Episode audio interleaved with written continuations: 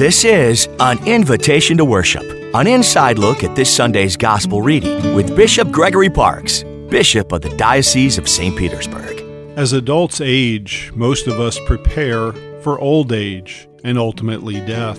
We spend an entire life accumulating things, and some of the things we've accumulated are distributed according to our last wishes.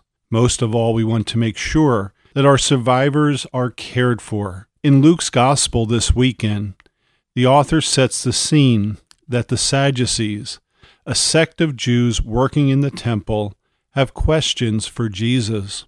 Now, the Sadducees do not believe in the resurrection or immortality, so they really don't care about what happens to the soul once they die. They posed a question to Jesus regarding Levitical laws of the death of a husband and care for the surviving wife. Jesus explains that marriage is for this earth. Our earthly relationships do not continue as we know it in heaven. There is little doubt that the Sadducees just considered themselves hardcore realists who had to combat this nonsense about the resurrection. This is true of many people today as well.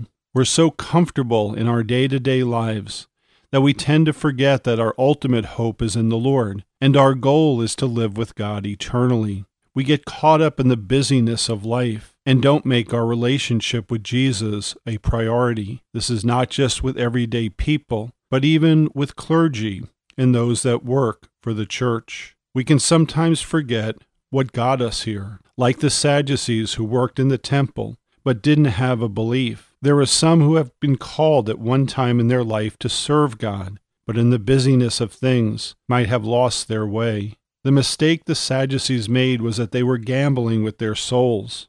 Do not make that same mistake. Make it a priority today to rediscover the love of Jesus you once had. Spend time in prayer and meditation and ask the Holy Spirit to rekindle that fire in your heart. After all, our days on earth are but a blink of the eye in the measure of eternity. So make sure that you're right with God today.